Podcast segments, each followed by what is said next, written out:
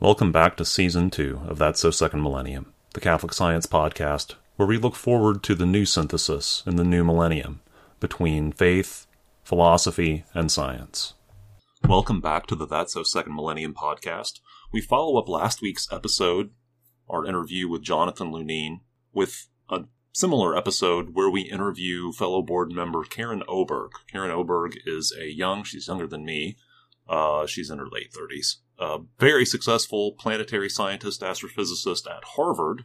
So she is one of the young, bright lights in the field, both, and she's in, uh, in that field, and uh, also probably fair to say in the Society of Catholic Scientists.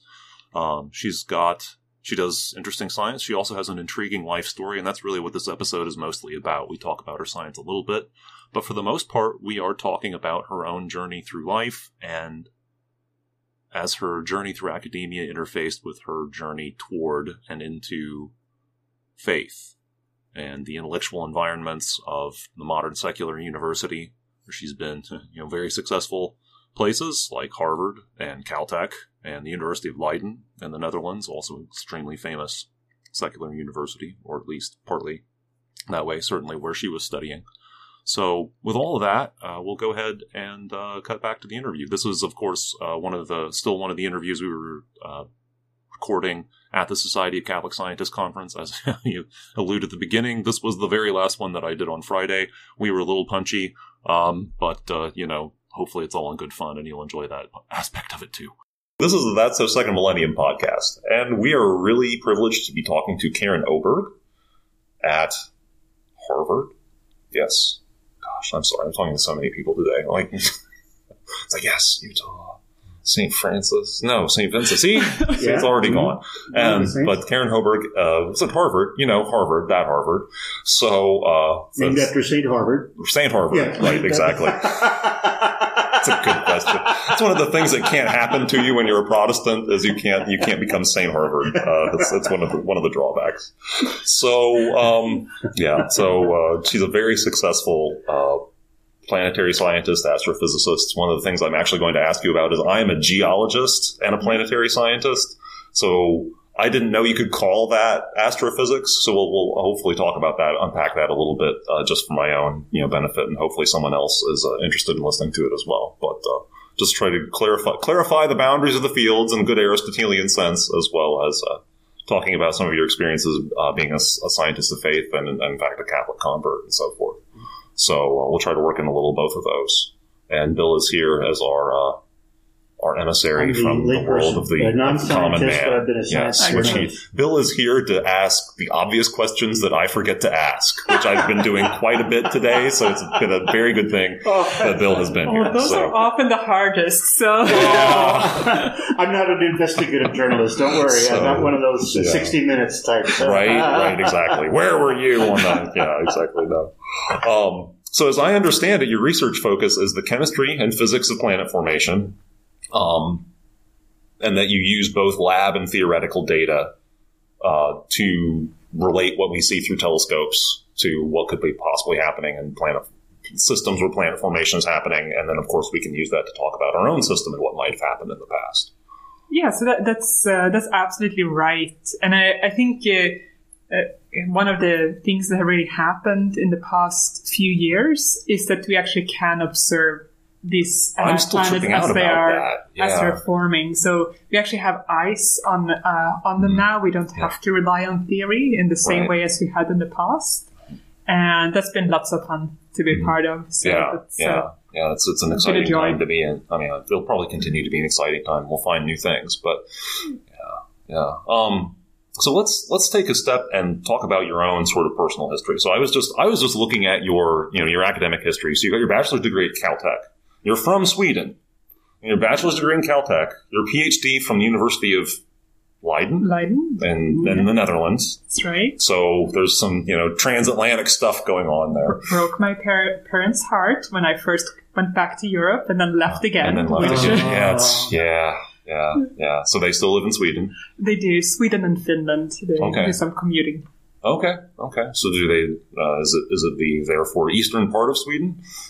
Uh, it is. Uh, so I grew up in sort of the southeast uh, of Sweden in a small town, and my parents still have their, their house there. But Mhm. my father works for the EU, so he, Okay. he is uh, based in, in Helsinki or Okay. Helsingfors for any Swedes who are listening. Okay. And uh, yeah. uh, so, so they do have to do some commuting. Okay. Okay. Yeah. Yeah. How long? I mean, it's, uh, uh, flying, I assume. Yeah. Yeah. So yeah, that's not going to be a dreadfully long flight, like hour and a half or something. Something like that. Something like that. Yeah. Yeah. Um. So what? So what brought you to Caltech in the first place? I, I kind of have to ask that. Yeah, so speaking of my father. Uh, yeah, so, so I grew up in this small small town Mm-hmm. uh, in Sweden, pretty far from the sort of center of things, even Sure. even in Sweden. And uh, I How had a, big is Stockholm? Is it uh, two million people? A little bit less, A little bit less, Uh, okay. but the town I grew up in was more like forty thousand. So okay. The towns, yeah. yeah, so Yeah. it's a it's sort of normal small small town uh, size.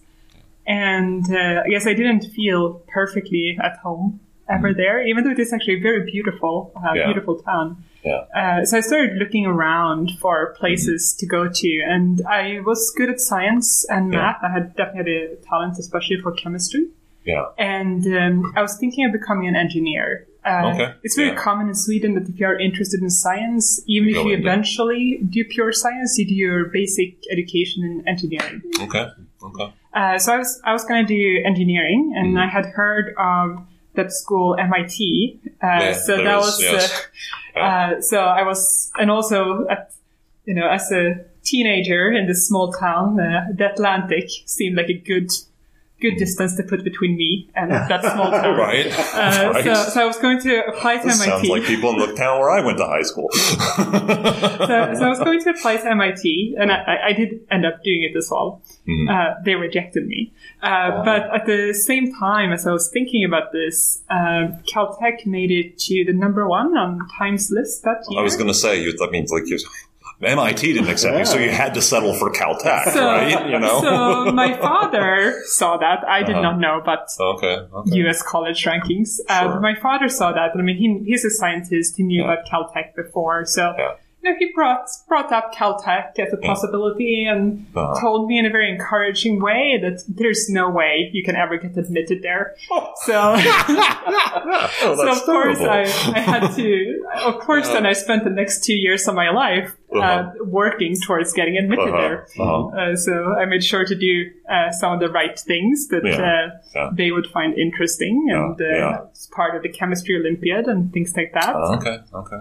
And so I did end up applying. I applied to three schools: uh, Chalmers, which is an excellent en- engineering institute in Sweden, Okay. MIT, and Caltech.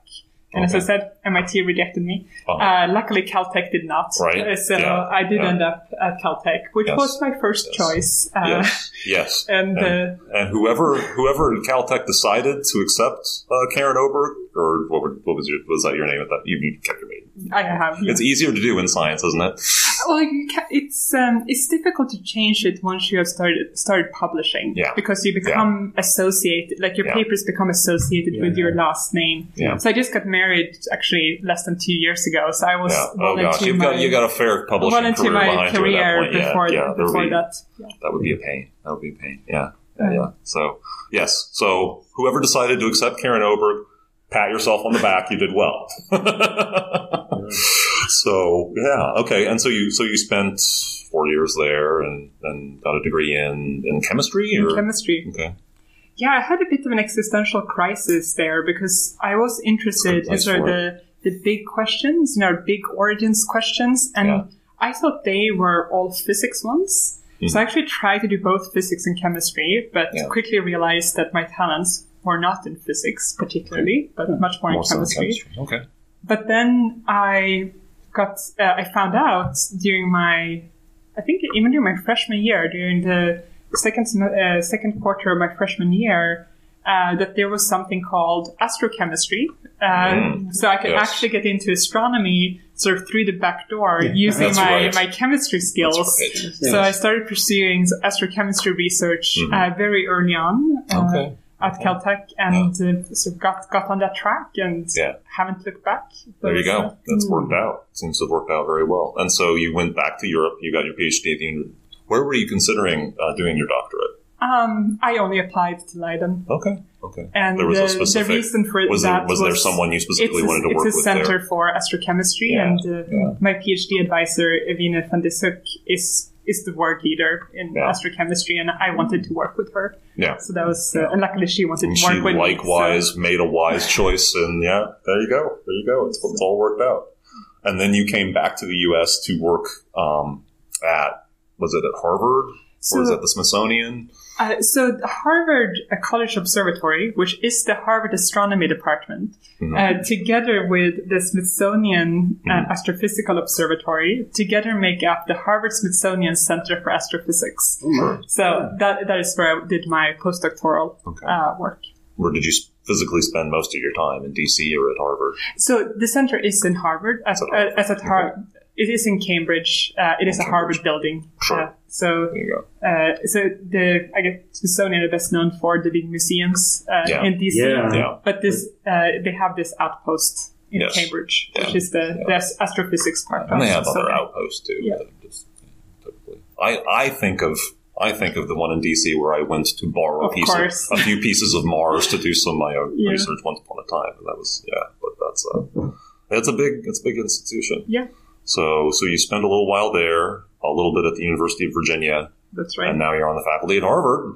that's right. sort of it's hard to get higher on the totem pole than that. Uh, It's been wonderful. Yeah. I mean, it, really has. It's been uh, it's been very smooth, and um, at the time when things were happening, it just felt you know that Mhm. I was lucky in some sense that I didn't feel like I had to struggle very much to sort of climb up the, the ladder that you're you're trying to climb up. Yeah. Uh, looking back, what I realized sort of after the fact is that I had several amazing mentors, like powerful mentors, sort of cleared the the path for Yeah. me, and th- Yeah. that's actually been very inspirational. Like Yeah. seeing it from the other other Yeah. side, just uh, Yeah, because you are now in a position to be doing that work exactly, for other so- people. Yeah. so I've had I've had a really good and really easy time in Yeah. academia making these different steps. Yeah. So Yeah.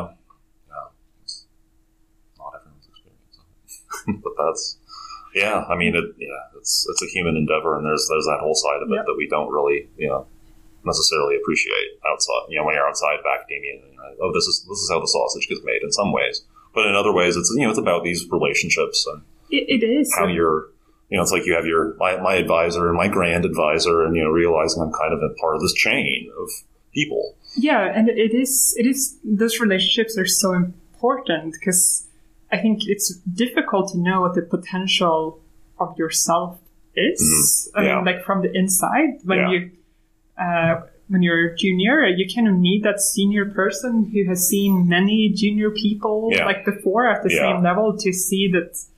Uh, that that's someone with potential that I believe in, and they're going to put my name sort of behind them Yeah. for, while they need it. Yeah. And uh, Yeah.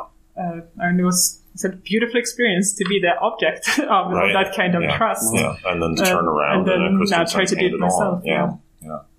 So how? So on your sort of the sort of spiritual side of your journey, what? Uh, how how has that gone?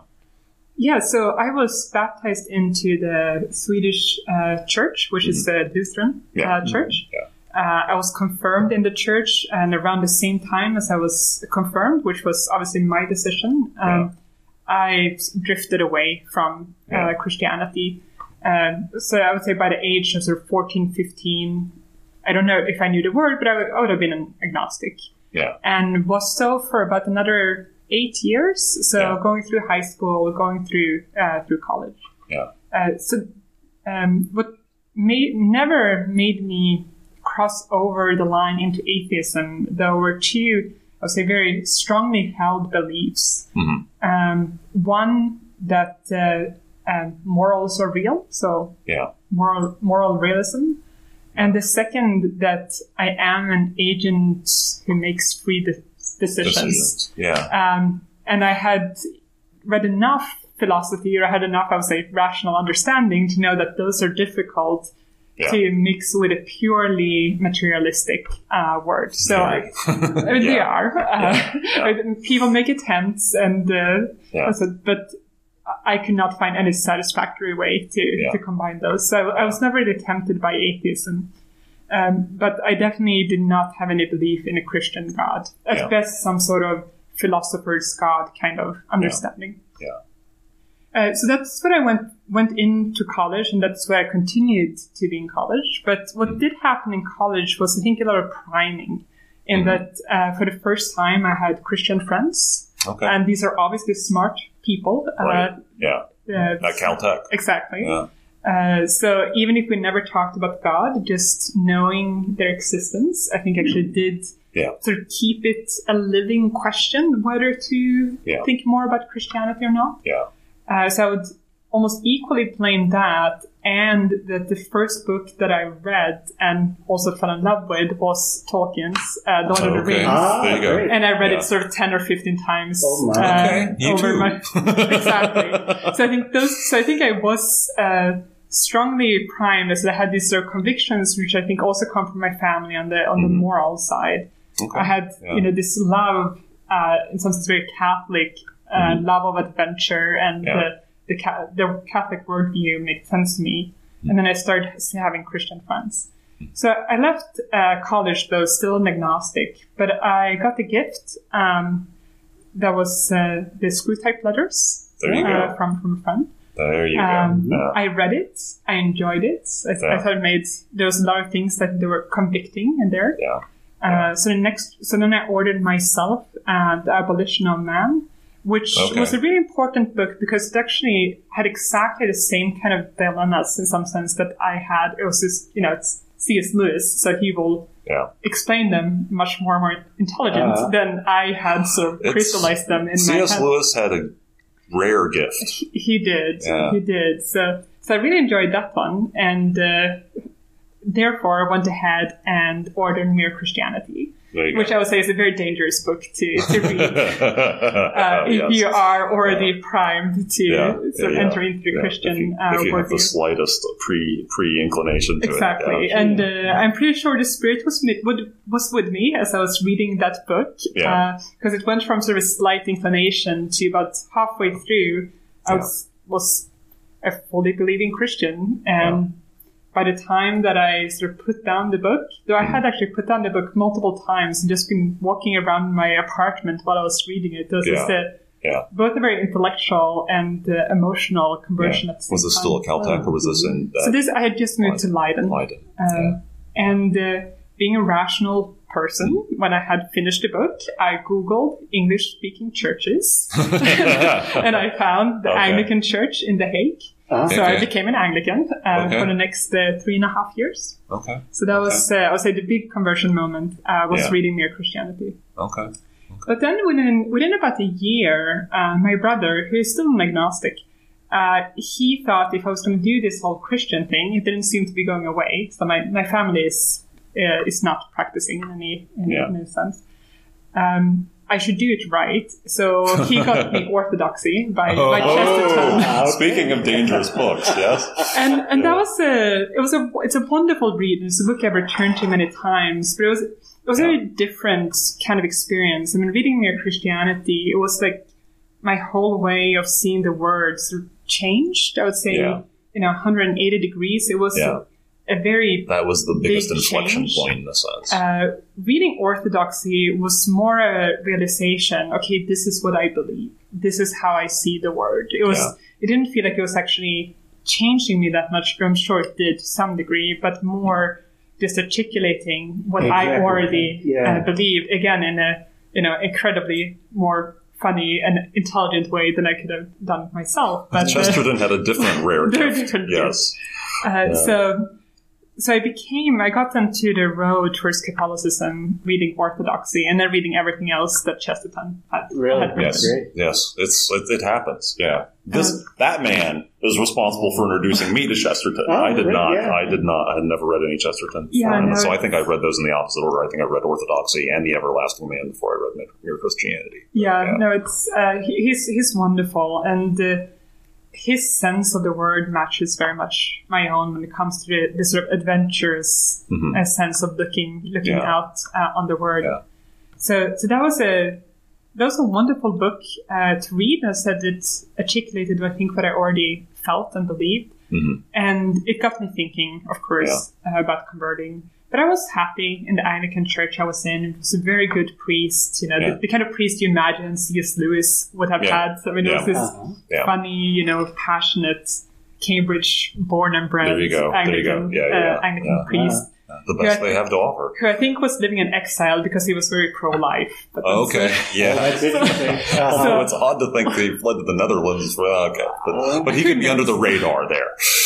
So so he he was he was great. So I felt very very happy there. Uh, but and also I didn't know any Catholics. Um, Right. You know, Sweden a- is not really Catholic barrier. friendly. yeah. So I was in no hurry to act on on it, Yeah. even though it felt like I was sort of- I was marching, you know, steadily uh, towards it.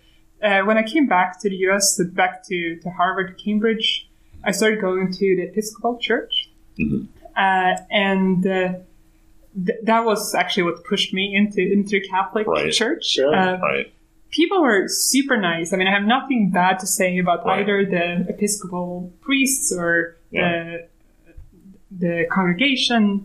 Uh, but what struck me very strong, strongly was there was um, a disconnect between what was being said and sort of the liturgy and what was being believed. That there were many things that was said almost with a wink Yeah. and I think um, I have an obsession with the truth, sometimes a slightly unhealthy one. If anyone who has been social with me can attest to that I have problems with letting go of inaccurate statements. Yeah. Yeah. yeah. But uh, this this has caused such a dissonance for me that it was going to Yeah. I mean, when I went to the Anglican church in The Hague, the priest clearly believed what he was preaching. And when he said the creed, when he read the Psalms, Mhm. he believed what he was saying. Yeah. That was not always obvious uh, in, the, Yeah. in the Epis- Episcopal Church. Yeah. Uh, so I went to Mass at St. Paul's, which is the local parish in, in Cambridge.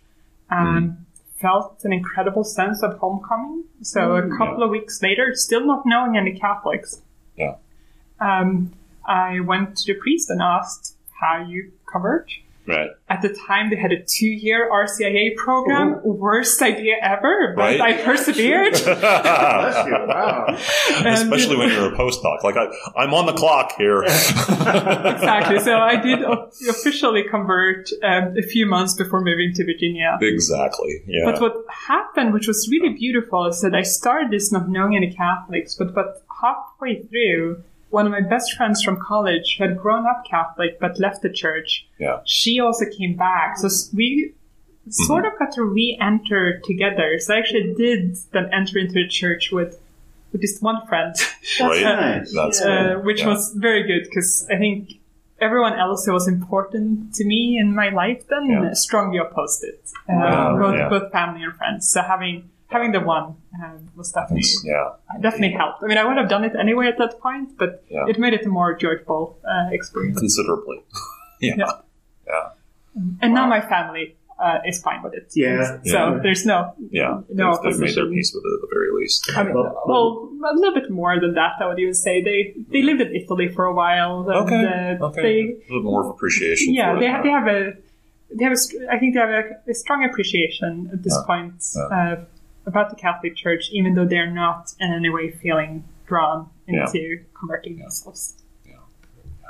So, was some of the opposition that you experienced uh, uh, from your uh, science colleagues? Uh, No, no, uh, maybe it wasn't even something that you talked about with them, but uh, I didn't. I I, I, I did not talk about becoming Catholic with my colleagues, but I was wearing a cross publicly at the time, so they knew I was Christian. Yeah. Um, once I became Catholic, I ch- exchanged it for a crucifix, which I wore for several years. Mhm. Um, now I'm back to wearing a cross, mostly because my husband gave it to me. So Ah, there, there's no, there's there's no there's no hidden message Yeah, uh, there. yeah. But I, I did wear uh, a crucifix for a long time. Mm-hmm. I have never had any negative experience whatsoever from any of my colleagues, either at Virginia or Harvard. On the Yeah. contrary, mostly Yeah. actually some some very good conversations, a lot of support, Yeah. a lot of support where I'm doing what Yeah. I'm here for this weekend. So the Society of Catholic Scientists, they're Yeah. very happy Yeah. that I am uh, helping organizing that. They, Yeah. appreciate that that is what I do for outreach is Yeah. uh, uh, helping the dialogue between science and uh, religion. religion. Wow. And uh, Mhm. they like that I can mentor our uh, religious students. Yeah. Uh, not just actually the Catholic ones, but also Yeah. some Protestant Christian and Yeah. um, Muslim Jewish students, since they don't have that many other options. So Right. Right. some of them come to me. Right. Uh, Yeah. That's Yeah. great. They're happy to find anybody with faith, uh, faith-based life. Who appreciates that perspective. Yeah. Yeah. So I've had when I said I had a good experience at Harvard, this is definitely part of it. That Mhm. I have only had support, and this is a very positive experience, and I'm very open about being Catholic. Yeah. There's Yeah. uh, That does run counter to a lot of people's stereotypes about Harvard. It Right. does. I think there is a narrative that. I mean, I don't in no way want to minimize the obstacles that other scientists who are of faith have run into at different places. I mean, these stories are real; they exist. I think, especially in biology, where there is some there's some Yeah. real uh, We were having that conversation Bat- battlegrounds? Yeah. Yeah. uh, for sure. And uh, you know, there is some very brave people out there, like you know, fighting the good fight. Mhm. Uh, but I also want to make sure that my narrative is out there, which uh, whether it's been with astronomy colleagues or colleagues in other departments or deans or administrators, I said I've only had uh, a positive experience. I think part of it is surely that my research does not touch upon any controversial subjects, so we don't have to Uh, talk right, about the controversial subjects. We can stay on, you know, a positive. Right. Isn't it good that your students have someone to, you know, go and talk to, Right. kind of, Yeah, yeah, exactly. or that I'm helping Catholic high school students to know that they can do science, uh, Right. even if they are, you know, Right. and still stay faithful. Uh, Right. Yeah. and uh, so, so I think that's part of it. But I think also this uh, culture of tolerance actually helps when you're in a minority, and uh, Right. we're definitely a minority. So. Right. Yeah. Mm. That's true. That's true. Well, we have gone all the way to 628, Oh my! unfortunately. Um, I will have to stick a peg. in. I, I hope we can get you on at some other point, maybe over over remote connection sometime. I'd be happy to. That'd be that'd be really nice. You know, to talk maybe talk a little About bit the more science, shop. yeah. Yeah, that'd be, Yeah. that'd be enjoyable. Yeah, we do really cool science too. yes, we do really cool science too. Exactly. Well, Yeah. hopefully, I get to talk to you a little bit about that this evening. Since, uh, uh, I mean, like I said, that is that is an interest of mine as well. It's a, actually a professional interest of mine too. So, this, All right. this also is a very powerful testimony. Uh, yeah, no, it's a uh, great. uh, yeah, I mean, you and you and Jonathan Lunine have you know just just both of those conversations were just fascinating. But Yeah, and I think it's important that junior people know and the- the students know that they don't need to be, I think, as scared as they're sometimes told or like Right. as anxious about Yeah. living out their faith. Yeah. Yes, sometimes there will be hard times and, you know, the crosses will be there, but I think the normal state Mhm. for most practicing Catholics is actually that being open about your faith have very few negative consequences Yeah. and can have a lot of very meaningful and like Wow. deeply positive consequences. And I definitely fall in the second Yeah. category. Oh, that's marvelous. That is inspiring. Yeah. all right, well, for that's it for now. We really appreciate you making the time. Thank you very Of much. course, no, thank you for having Oh, me. and you Yeah. were very eloquent. Uh, the- the- no Oh, yeah, editing needed that I that I tell as a Oh no, there were, there were quite a few sort of in there. If you enjoyed this episode, please share it with a friend. You can email a link to this episode at thatsosecondmillennium.net, share the post for this episode from our Facebook page, or you can use your podcast app's built in sharing feature.